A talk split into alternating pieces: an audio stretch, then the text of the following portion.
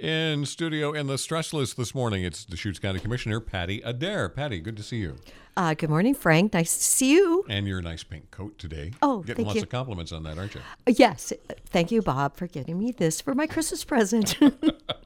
Okay. The Deschutes County Commission uh, got a legislative kind of review recently. So I want to ask you, first of all, about the upcoming legislative do you look for happening there? First of all, on Measure 110. Let's talk about that one. Measure 110. Well, I've been pretty emphatic that uh, changes need to happen. You know, you've heard about the fentanyl babies that were born here at St. Charles. Um, we had four overdose deaths in six days in Deschutes County. I mean, the the numbers are horrific, and I really feel that what was presented to the um, commissioners for the state from Senator Lieber the other day was really not enough. And that's what they were saying, I believe, the day before yesterday. They're not going far enough. They're making it a Class C misdemeanor. The sheriffs, the DAs, everyone said it needs to be a Class A. I've met people that actually went to prison and that changed their life. They were able to get over drugs. Um, so many times it doesn't happen. But the other thing I would love to say right now is Ideal Options is here. It's in Bend and Redmond. And Ideal Options offers a way to get off of drugs.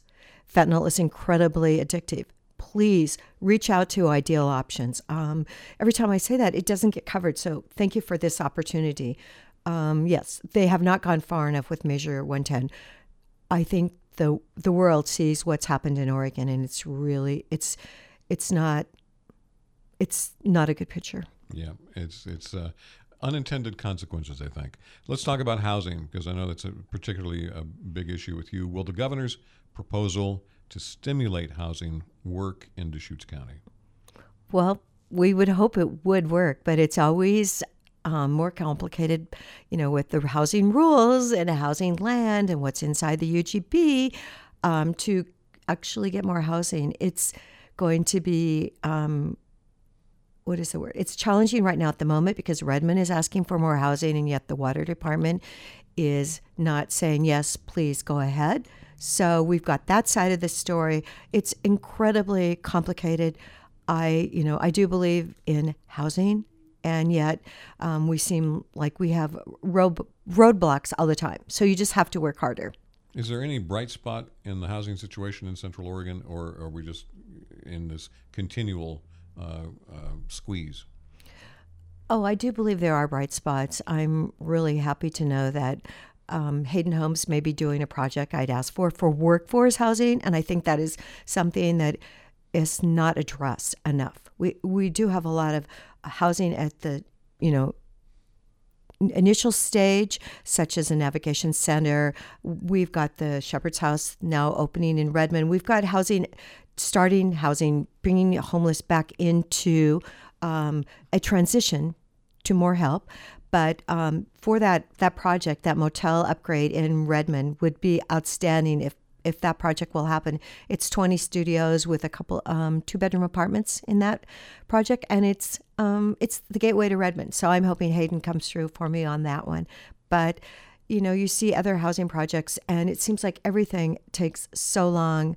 Just like the 485 units in Redmond outside, they're still going ahead, but they're still working through all the measures. You know, just like the east side of Bend, the um, Stevens Road area. Everything seems to take way longer than I would hope. Yeah, in that project, there uh, it's designed to have mixed housing, right? To Have some market rate, have some lower income as well. The Redmond project is yes, it's mixed, so it's good, which is really um, you know that's what we need, and we'll see what happens. The um, uh, what do we need to you know uh, when we've talked about the houseless, uh, the argument against um, you can't make homelessness illegal. Okay, it can't be a crime to be homeless, but the the challenge has always been where do these people go? What kind of solutions is the county working on to provide a place for homeless to go to? Okay, well, the, um, I like to, of course, give credit to Rick Russell.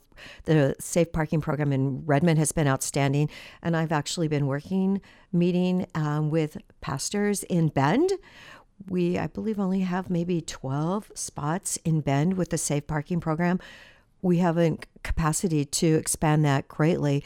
And that program has been incredibly successful. It's such a great transition. Safe parking, get everything that they need organized so that they can go ahead and actually find that apartment that they can, they can qualify and move into. So, in fact, today I'm hoping that someone that's working here in Bend has an opportunity to get a safe parking spot. Now, that person has an RV, so the availability, I believe they only have like five RV spots.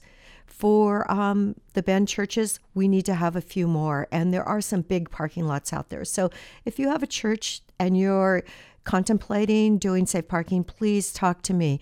It's really, um, from the feedback from the four churches that do it now, it's really been worthwhile and um, you know help out and people that want to hand up this is great we're talking to, Juice, to Deschutes County Commissioner Patti Adair here at FM News 100.1 and 1110 KBND. Uh, something that's been in the works for a couple of years is going to have their grand, I'll call it grand reopening at the Redmond Senior Center today. Yes, this afternoon. I believe it starts at 4:30. Mm-hmm. The main ceremony is at 5 and I'm hoping to get there depending on the traffic driving down 97, you know how that looks at night. So, um, yes, the county was um, very supportive. We actually contributed $250,000 ARPA funding for that project. Um, I was listening to the story, and I, I believe only the dishwasher still works in their kitchen. And I think that's a miracle if the dishwasher even still works. But you know, older appliances were made so much better. So, anyway, they lasted uh, a lot longer. Yes, but they these did. have even run their course. Yes, they did. So anyway, I, yeah, I'm looking forward to going there. Um, uh, it's great. It's great for the community. They serve a lot. I believe 50 meals a day. So this is wonderful. Plus 150 meals on wheels as well. Yes, so. they're very busy there. So it you know it should be um, a wonderful way to start um, the end of January. Uh, you brought in the Central Oregon Rancher magazine. Uh, you want to do a shout out? Uh, yes, I do. I want to um, recognize Avery Layton, who who um, said no dream is too big, and she just won a national award with her pig. Her mother Jill uh, works in the community, and Avery works incredibly hard. She shows her pig all over the nation, and uh, you know I actually want to recognize all the FFA and 4-H kids in in Central Oregon. They work hard and they are the future leaders. You don't, the sheriff will say, you don't find them in the back seat of a police car. These young leaders of America need to be commended for all the work that they do. So the FFA banquet I know in Redmond is on February 3rd. If you can support it, please do.